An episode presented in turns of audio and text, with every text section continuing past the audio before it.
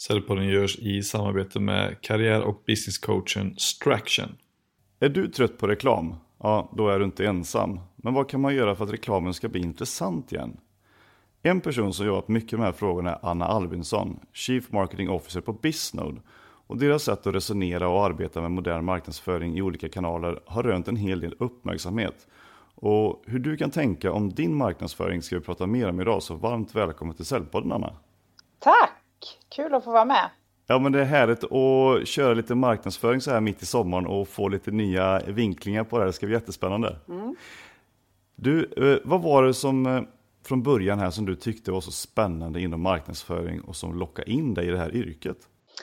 Alltså egentligen så eh, lockades jag till den här branschen av ett brinnande samhällsintresse. Ett intresse av att vilja förbättra världen och påverka och motivera och synliggöra orättvisor. Så det var min ursprungliga drivkraft. Eh, sen har den ju liksom förändrats mot att Eh, jag förstod att med kommunikation så kan man göra sjukt stor skillnad. Liksom. Eh, jag valde att plugga hur liksom man jobbar med jämställdhet och förbättra världen och sånt. Men, men sen insåg jag att om jag ska få kraft i det där eh, så behöver jag eh, kommunikativa skills och med kommunikation kan man göra väldigt stor skillnad. Eh, idag drivs jag jättemycket av att skapa framtidens kommunikation i en tid av digitalisering och det är väl delvis det vi ska prata om idag tänker jag. Ja, just det. Men vad har du liksom för uppgifter i din roll som CMO då på, på Bisnode? Eh, på Bisnode så skulle jag säga, eh, i rollen som CMO så är mitt uppdrag att sälja, att sälja och att sälja. Och sen jobba en del med varumärke och internkommunikation. Men det är en supertydlig eh, prioordning att uppdraget jag har är att Eh, bidra till Bisnodes försäljning genom content och leadsgenerering och, och hjälpa liksom, säljkåren att kunna prestera på topp. Då. Sen själv jobbar jag väldigt mycket med mitt eget team om att bygga Europas mest innovativa marknadsavdelning inom B2B. Det pratar vi mycket om hur vi kan göra det både när det gäller innehåll och hur vi driver våra marknadsföringsprocesser. Mm. Jag kommer ju från Bisnode, jobbat på Bisnode i tre och ett halvt år och har tidigare jobbat som försäljningsdirektör här. Eh, så det är ingen slump att jag nu sitter på det här eh, uppdraget då eftersom att det är ett sånt tydligt eh, försäljningsfokus. Mm. Ja, för vi har pratat ganska mycket om det här genom åren i podden här om det här med att gifta ihop sälj och marknadsavdelningarna på ett vettigt sätt. Mm, det är nog den som knäck, knäcker den koden kan, kan bli rik på det. Jag tror att många sitter i utmaningar. Hur får man ihop sälj och marknad? Och min bild av det är egentligen att man behöver ha koll. Man behöver liksom samarbeta på tre olika områden. Det ena handlar om teknik, att man har liksom rätt tekniska förutsättningar. Sen behöver man processer som löper mellan sälj och marknad. Men sen det allra viktigaste och där jag tror de flesta eh, misslyckas, det är ju att få ihop människorna i den här mixen. Att slänga ner människor bland teknik och processer från olika avdelningar med olika KPI och drivkrafter, det är ingen lätt utmaning. Liksom. Utan jag tror att det är bakgrunden till att det är många som, eh, som jobbar med just det. Mm. Det kanske inte skadar å andra sidan att man har varit försäljningsdirektör och sen går in och blir marknadschef. Det blir en ganska bra mix, tänker jag.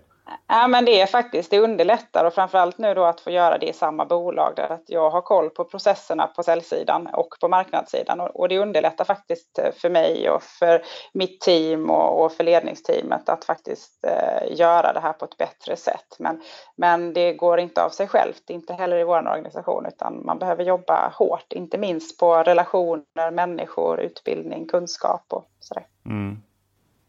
Eh, jag tänkte så här att för en liten stund sedan så gjorde ni en, en undersökning tillsammans med Novum, eller Novus, mm. eh, apropå det här med reklam då, och som då visar att 85% av alla tillfrågade upplever irre, irrelevant reklam som irriterande. Mm. Och till att börja med då, vad var det som ni ville egentligen undersöka? Varför gjorde ni undersökningen från början? Eh, för det första så har väl vi som många andra eh, identifierat att det finns någon viss liksom, reklamtrötthet i samhället och det ville vi få bättre koll på. Jag tror inte minst i alla diskussioner som har varit runt eh, spelbolagen och spelreklamen och sådär. Så det är generellt liksom, samhällsfenomen. Men vår erfarenhet är också att när vi jobbar med våra kunder att hitta hitta liksom rätt online, rätt målgrupper och vara relevant i sin marknadsföring, då märker vi att våra kunder får en enorm effekt i sin träffsäkerhet i sin marknadsföring. Eh, vilket då tänkte vi tyder på att ja, men är man relevant så borde ju reklam eh, fortfarande liksom också uppskattas av den som tar emot det. Och det är ju den andra sidan av den här undersökningen visar ju att om man är relevant så finns det ju fort, så lever ju reklamen fortfarande och har effekt och uppskattas av mottagaren. Mm. Men var, liksom, var grunden bara att ni kände att det här borde vi titta lite närmare på eftersom vi själva känner så? Eller vad var liksom grejen från början att ni ville, göra, att ni ville testa det? Ja, men det handlar väl egentligen om att få fakta på en känsla. Liksom. Att vi, mm. Många har den här magkänslan om att ja, men vi är reklamtrötta. Vi är lite trötta på liksom, den här ja, men de har gått sig själv. Det är lite oäkta, lite påklistrat, lite krängigt, lite skrikigt i digitala kanaler. Vad innebär det? Hur reagerar svenskarna på det? Liksom? Eh, mm. Och inte bara ha en magkänsla runt vad, vad det är eller att det är irriterande, utan faktiskt ta reda på fakta. Och då tänkte vi att ja, men då frågar vi svenska folket, hur, hur ser de på det här och vad tycker de? Eh, så får vi ett eh, faktabaserat underlag på det. Mm. Men vad är det inom liksom reklam och, och marknadsföring som pågår då som, som uppenbarligen inte fungerar och som gör folk reklamtrötta? Då? Alltså jag är helt säker på att det handlar väldigt mycket om felriktat innehåll som inte berör. Det vill säga att vi marknadschefer spenderar oerhörda resurs, resurser och pengar på reklam eh, mot målgrupper som vi vet inte är ett dugg intresserade av att köpa våra produkter. Mm. I en marknadschefsvärld så mäts ju det där ofta ur något ROI-perspektiv, det vill säga hur mycket har man fått tillbaka på kampanjen i förhållande till leads eller intäkter och så. Men det som många glömmer bort är ju att du också får en negativ varumärkespåverkan när du pratar med irrelevanta budskap mot målgrupper som inte är intresserade. Och det tror jag vi pratar alldeles för lite om. Eh, vi, vi, pratar väldigt mycket om effekten av kampanjen, men vi måste också prata om eh, det, all, alla de pengar som vi marknadschefer slänger i sjön mm. genom att inte sköta vårt jobb och, och, rikta in våra målgrupper rätt. Liksom. Hade jag varit vd i liksom ett bolag idag så hade jag verkligen följt upp min marknadschef på det därför att det spenderas mycket onödiga pengar där. Mm. Men och, vad är anledningen till att det är så då, tror du? Eh, nej, men anledningen är att vi inte har förmågan att vara tillräckligt skarpa i vårt målgruppsurval. Det är det ena, så att vi verkligen hittar rätt. Eh, de förutsättningarna finns ju idag, så det handlar ju bara om slarv. Eh, det andra är ju att vi eh, har fel budskap i vår reklam. Eh, vi är för dåliga på att beröra jag tror vår bransch kommer de närmsta åren förflytta sig jättemycket från att marknadsföra till att faktiskt beröra. Vi behöver nå in i hjärta och mage eh, på människor för att verkligen vara med och påverka. Eh, och det är också så att den liksom, eh, datadrivna liksom, utvecklingen och digitaliseringen idag gör att vi fokuserar väldigt mycket på teknik och processer och så. Och det är nog helt nödvändigt. Men, men på bekostnad av kreativitet och, och rätt typ av budskap eh, i vår marknadsföring. Mm. Men vad tror du att liksom reklam och marknadsföring håller på att ta för nya vägar istället då? Mer än själva storytellingen, för jag tänker storytelling har ju varit ett sätt att beröra i, i alla tider. Ja men precis. Nej, men jag tror att först så behöver vi ta oss igenom det här teknikskiftet. Det är ju en jätteomställning på alla svenska marknadsavdelningar idag. Eh, vi ska in med helt nya roller, helt nya titlar, bygga upp en liksom, teknikstruktur. På Bisnode, liksom, eh, en tredjedel av min marknadsbudget går idag på liksom, olika typer av digitala liksom, marktechstrukturer och så. Det är ju en enormt, bara om du jämför med för några år sedan. Mm. Eh, så först har vi betalat oss igenom det här teknikskiftet och, det är många som knappt har börjat påbörjat den resan ännu. Men sen när det är klart, då tror jag vi kommer prata mycket mindre om, om det och istället prata om innehållet i kommunikationen och lite liksom återgå till att eh, kreatörerna och kommunikatörerna tror jag kommer få en ett jätteuppsving om ett par år igen eh, för att vi nu lägger så mycket fokus på, på den andra sidan, på, på process och IT-sidan. Mm. Men vad är det liksom i process och IT-sidan som man lägger resurser på då, istället för att skapa relevant innehåll i reklam? Ja, men ofta som marknadschef, precis som på andra delar, så har du ju en viss budget och ett visst antal personer som jobbar där. Och det innebär ju att du behöver rekrytera ny kompetens. Och det kanske också innebär att du behöver ta ut annan kompetens för att inte öka dina kostnader. Men sen det de flesta eh, marknadsavdelningar investerar i nu, det är ju bland annat marketing automation-verktyg, eh, olika typer av tekniska kapabiliteter för att vara eh, relevant för kunden. Det kan vara allt ifrån att man ska kunna ha webbinars eller chatta med sina kunder online eller vad det nu kan vara. Så du mm. behöver ju den här tekniken på plats och den behövs investeras i. Men, men det innebär inte att alla marknadsavdelningar får liksom ökad budget utan man behöver ju norpa någon annanstans och jag tror att många gör det eh, på den kreativa sidan idag. Mm.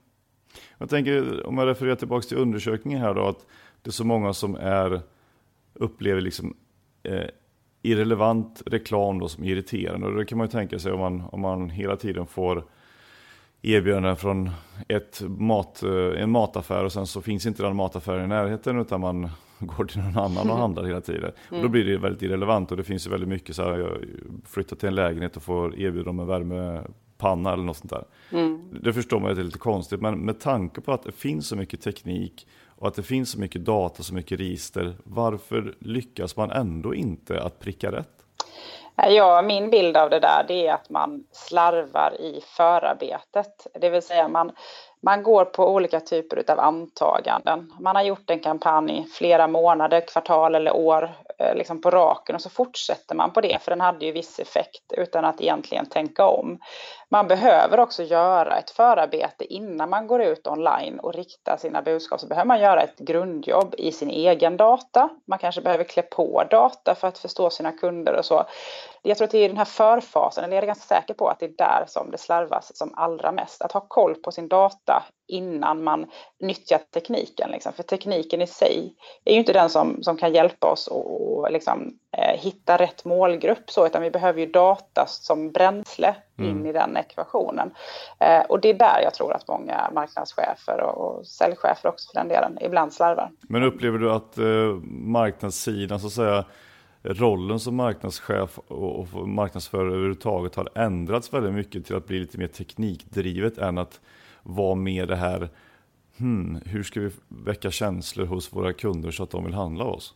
Jag skulle säga att det är viktigt att ha båda de skillsen som marknadschef idag. Mm. Eh, men det är klart att det ställs högre kompetens på att hänga med i digitaliseringen och IT-utvecklingen om du ska kunna vara en relevant marknadschef idag. Och inte minst också kunna liksom leda i den här tiden. Eh, att vara en god ledare för din avdelning där du, både, där du antagligen ska kombinera liksom den eh, nyexade 23-24-åringen med superskills inom digitalisering med en mer strategisk, eh, kanske äldre profil eh, och få det här att funka ihop. Liksom. Mm. Både vara relevant och hänga med i det här teknikskiftet. Så det är en utmanande roll, eh, men väldigt rolig. Mm, jag förstår det.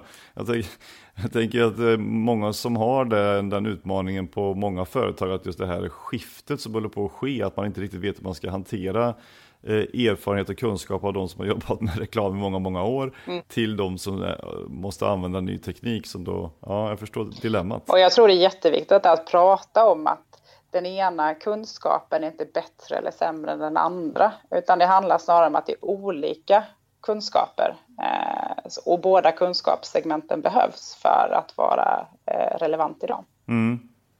Men hur, eh, hur gör ni på Bisnode då? För att säkerställa att era kunders marknadsföringsinsatser och reklamkampanjer liksom ger de resultat man vill ha? Mm.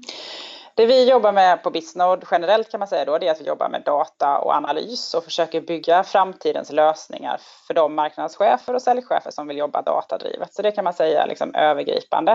Eh, det vi gör väldigt mycket det är att vi eh, liksom hjälper till att hitta rätt kunder eh, för våra kunder så att säga då. Det vill säga att Eh, en, en, kund behöver ju inte vara rätt kund bara för att man eh, liksom lyckas sälja på den eller få in den, utan hitta hitta de här som har högre snittorder, som betalar sina fakturer i tid, eh, som köper ofta och så vidare. Så vi hjälper ju framför allt till med liksom data och analysfasen eh, i, eh, i marknadsföringen och i försäljningen.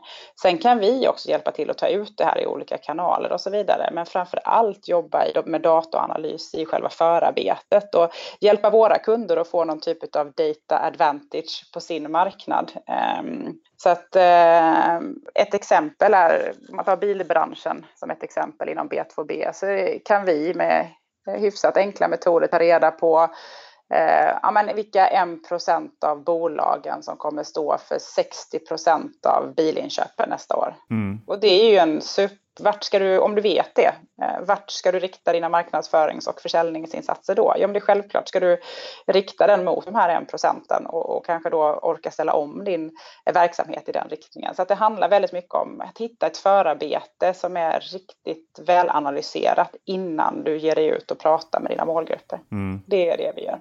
Just det. Och det är där som du menar att många går bet då, att man liksom inte analyserar sin data innan?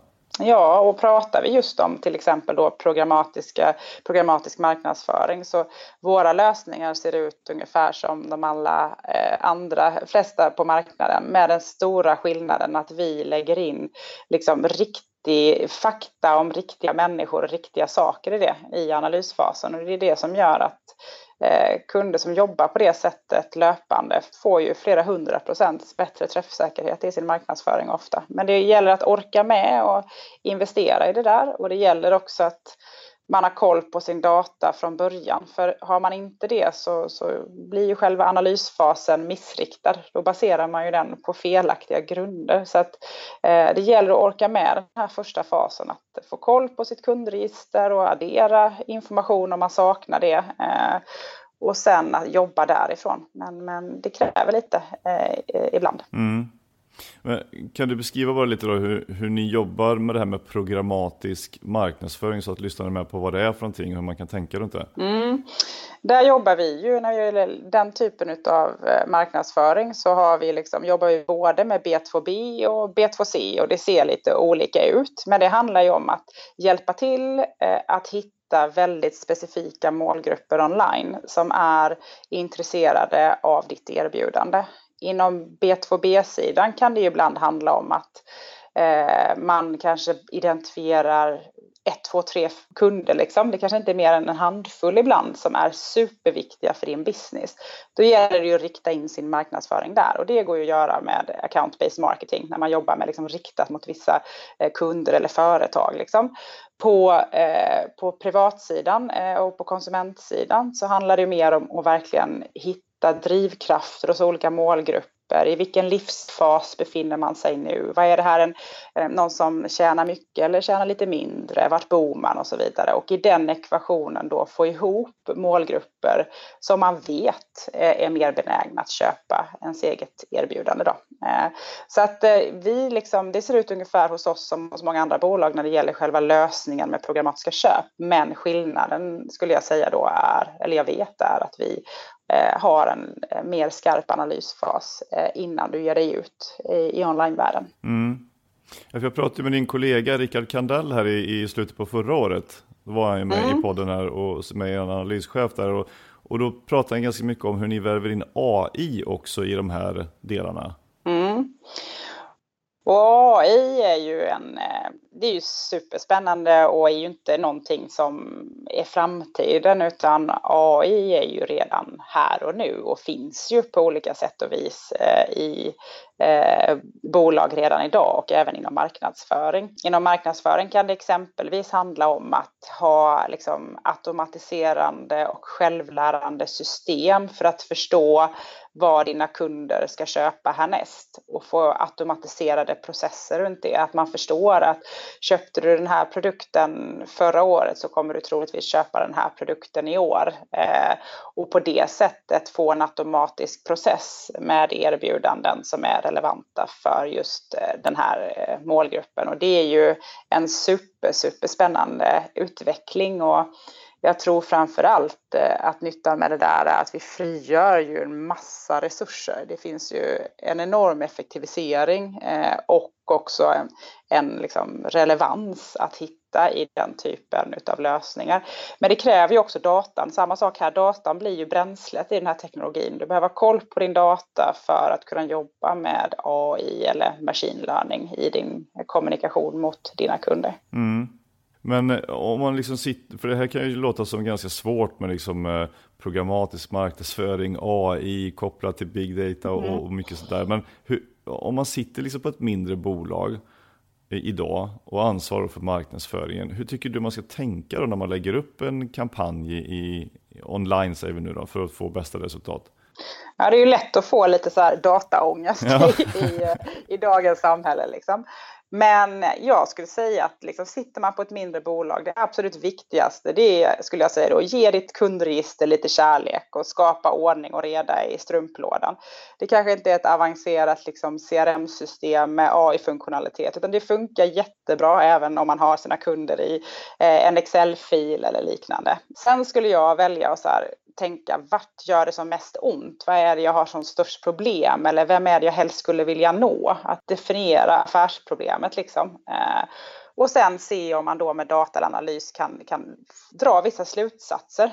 Till exempel om du har dina kunder eh, i en Excel-fil idag med lite strukturerad data så kan du se vilka är lönsamma, Eh, vilka köper ofta eh, och så vidare. Mm. Och sen kan du med ganska enkla medel eller ta hjälp för en ganska billig peng att hitta tvillingar till dem och försöka liksom hitta dem online eh, eller i andra typer av kommunikationskanaler. Så att eh, ordning och reda i kundregistret skulle jag säga. Har man det, då har man kommit en eh, lång bit på vägen. Mm. Finns det några bra sådana här verktyg som man då, om man är lite junior i de här sammanhangen, eller sitter på mindre bolag och inte har lite full koll på det. Det Finns liksom bra grundverktyg eller program att använda för detta tycker du? Ja, men alltså man skulle ju kunna börja med att jobba till, exempelvis med Facebook. Mm. Funkar väldigt bra i business-sammanhang också. Där kan man skapa sina egna enklare målgrupper och så vidare.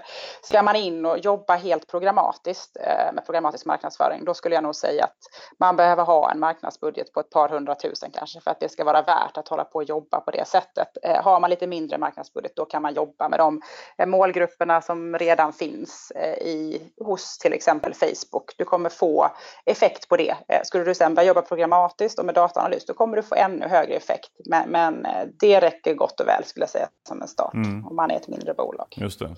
Men håll koll på kundregistret och se till att det är uppdaterat. 25 procent ungefär av ett kundregister förändras på ett år.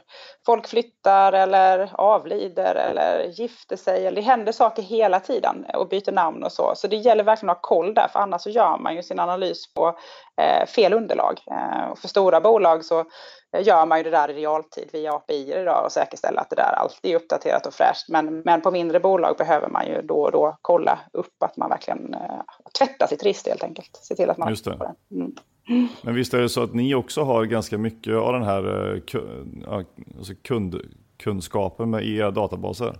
Ja, absolut. Och vi, här är vi ju en jättebra part på olika sätt och vis för att kunna eh, liksom få eh, både hitta nya målgrupper och det, kan man ju, det handlar ju inte bara om programmatiska köp. Det kan ju vara att man kanske vill eh, få e-postadresser till nya potentiella kunder. Vissa behöver fortfarande adresser för att skicka postala utskick kanske eller telefonnummer för liksom, utgående försäljning av den karaktären. Så här är det ju kunden som ofta väljer kanalen, men det är klart att den tenderar att gå mer och mer åt det digitala hållet. Och det är därför vi utvecklar eh, eh, lösningar för det. Eh, så att vi hänger med i våran, i våran värld och där på de lite större bolagen så är det ju API som gäller. De flesta vill ju köpa sin data idag via API. Så att det är ju också mycket där vi utvecklar och branschen utvecklar hur data idag levereras. Men det går att leverera på, på andra sätt också för till exempel mindre bolag. Jag vill säga välkommen till business och karriärcoachen Ken Skog och hans bolag Straction. Jag är oerhört glad att Ken sponsrar avsnittet och kan verkligen rekommendera att anlita honom både för att komma vidare i karriären eller om du kört fast i din business eller ja, en ledarroll på arbetet kanske. Hans sätt att arbeta har hjälpt mig vid flera tillfällen. Han har löst upp jättemånga knutar hos mig och hjälpt mig att staka ut en strategi att action på så att är du ägare, vd eller chef och vill få hjälp av en business, ledarskaps och karriärcoach för att komma vidare och driva en förändring på ditt jobb? Hör av dig till Ken Skog på straction.se. Jag tänker om man tänker tillbaka på den undersökningen som ni gjorde här då, om, om ehm, det gör någon skillnad om de här reklambudskapen är online eller om de är offline? Eh, om, det, om det gör någon skillnad i vår undersökning ser vi inte om det, eh, hur det är med det egentligen, om det är online eller offline. Eh, utan eh, det är väl någonting som man behöver titta på. Däremot så vet man ju att kunderna hänger ju mycket online idag liksom, och det är därför man behöver vara med där. Samtidigt så är det klart att du har ju en betydligt större konkurrens i, det, i den kanalen, så det gäller ju återigen då att Eh, vara riktigt kreativ, att ha rätt budskap, att försöka sticka ut för att nå igenom med den kanalen. Idag kan man tänka sig att eh, traditionella kanaler, personliga möten och sånt kan också funka jättebra som en kontrast eller i kombination med eh, digital marknadsföring. Mm. Jag tänker liksom, även fast som ett sånt företag som Google till exempel, som då bara byggt upp sin business på annonser digitalt, skickar ju då och då ut lite brev trots allt. Ja, precis. Och sen så tror jag så här också, jag tror att eh, oavsett vilken size på bolag man har så är ju ett sätt är ju att jobba med varumärke och försäljning. Det är ju bara att gå igenom alla befintliga kundkommunikationskanaler som man har idag. Eh, det är ju en jättefin genväg till att få en impact hos åtminstone sina befintliga kunder men även nya. Att säkerställa att alla brev vi skickar är up to date och håller hög kvalitet, att mina fakturer ser schyssta ut, att man får en härlig upplevelse när man kommer och besöker oss i vår reception och så vidare. Det finns ju så mycket i vardagen som mm. kommunicerar med våra kunder som inte är det som vi tänker som klassisk marknadsföring. Eller hur ett säljmöte går till. Det är ju oerhört viktigt vilken uppfattning eh, kunden får när man träffar eh, säljare. Det har ju en enorm impact liksom. Eh, men samtidigt så blir ju också den digitala marknadsföringen allt viktigare eftersom vi också vet att jag tror att det är mellan 60 och 70 procent av liksom ens köp är redan gjort när man träffar en säljare. Alla har varit ute och googlat och tagit reda på saker och så. Så det är viktigt att man är med i den här förfasen innan man eh, träffar kunden i ett säljsammanhang så att säga. Men att tänka på att allt vi gör kommunicerar ju oavsett om det är online eller offline. Mm. Nej men precis. Jag var ju med om något möte här som Process hade för några år sedan där man liksom beskrev det här med marketing automation och, och hur man byggt upp det under ett halvår. Det var ett exempel från ett företag där och sen när det väl lämnades över till sälj så försvann liksom 80% av alla som hade varit intresserade innan. Mm. Och det tyckte man var lite märkligt och då undrar man vad det kan bero på. Mm. Men... Och sen det att säljarna inte har hängt med vad marknaden har gjort eller så. Eller att man kommer in på fel nivåer eller hur det kan vara, jag vet inte. Nej, och där är det ju säkert att det också handlar om hur man får eh, säljorganisationen och marknadsorganisationen att jobba bättre tillsammans och förstå varandra. Eh, I implementationen av liksom, marketing automation som verktyg så är det ju, det, många ser ju det som ett marknadsföringsverktyg, eh, men det är ju jätte det är viktigt att säljkåren förstår vad som händer och varför ett lead blir kvalificerat och varför eh, det plingar in, pingar i CRM-systemet att man ska ta kontakt med en viss kund och så vidare. Och det handlar ju inte bara om teknik och processer som vi pratade om innan, utan det handlar ju om förståelse för varandras business.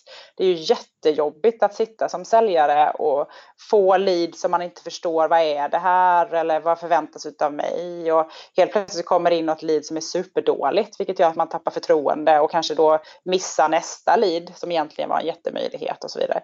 Så det handlar ju också om att liksom stänga den här feedbackloopen mellan marknad och sälj, att hela tiden mata på, generera leads, men att också få feedback tillbaka från säljorganisationen. Vilka funkar, vilka funkar inte och så vidare. Eh, så det är jätteviktigt för att få eh, att, att liksom kunna räkna hem din investering i marketing automation. Mm. Jag förstår, det är ju det är ett visst dilemma då som sagt att förstå hela tiden eh, på säljsidan hur man ska attackera det. För de har ju, eh, tittar man liksom historiskt så har man tänkt att okay, marknaden tänker på eh, marknaden som en grå massa medan säljaren tänker på en person i taget. Mm. Och att, då, att det inte riktigt går liksom hand i hand alltid. Nej, och där är liksom, jag vet inte om det finns några enkla lösningar. En grej som jag har kommit på i alla fall, ett, ett enkelt tips i vardagen är exempelvis när man har eh, eh, vi har en del frukostseminarier där vi bjuder in kunder och potentiella kunder att närvara. Liksom. Eh, ofta kanske det är jag som pratar om framtidens marknadsföring men att, och, och liksom kan få igång och inspirera. Men sen gäller det att tillsammans med säljkåren stänga det intresset som finns där. Och ett tips är ju att ta mötena ihop. Liksom. Mm. Det är en jätte, jättebra grej att så här, att gå på möten tillsammans, åtminstone det första säljmötet. Det är en hel, det är en hel offline-process som inte är i, i det digitala marketing automation-flödet.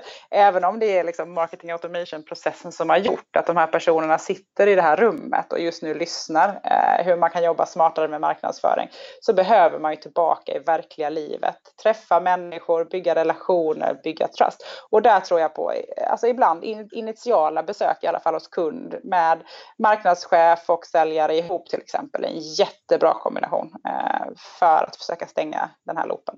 Mm. Vad får ni ut när ni, eh, av sådana möten när ni gör dem tillsammans då?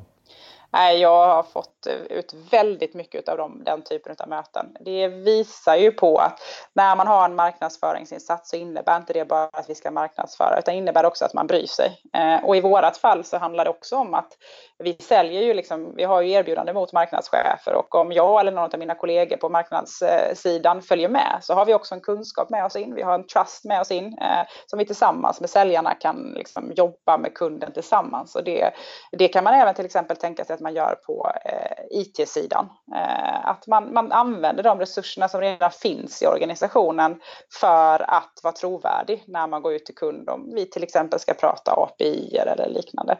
Så att mixa ihop olika kompetenser internt på ett kundmöte, det bygger i min erfarenhet att det bygger jättemycket förtroende.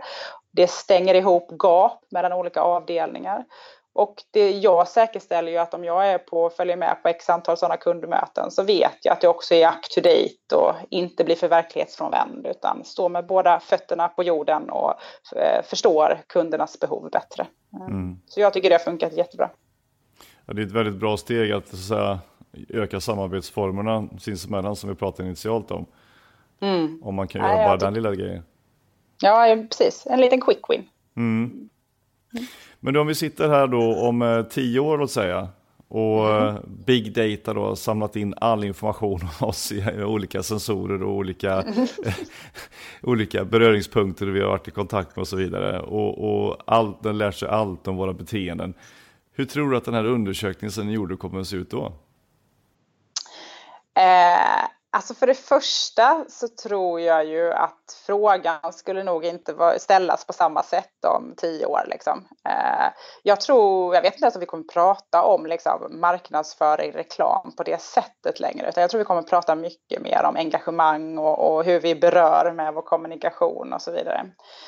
Eh, jag tror och hoppas också att vi har blivit mycket, mycket bättre på att vara relevanta och ha rätt timing i vår marknadsföring vilket då skulle göra att förtroendet för eh, den typen av kommunikation liksom har gått upp på längre sikt. Eh, och med AI så tror jag också att vi kan liksom bli mer relevanta eh, utan att behöva investera allt för mycket. Och hade vi haft all tid i världen så hade vi inte behövt AI.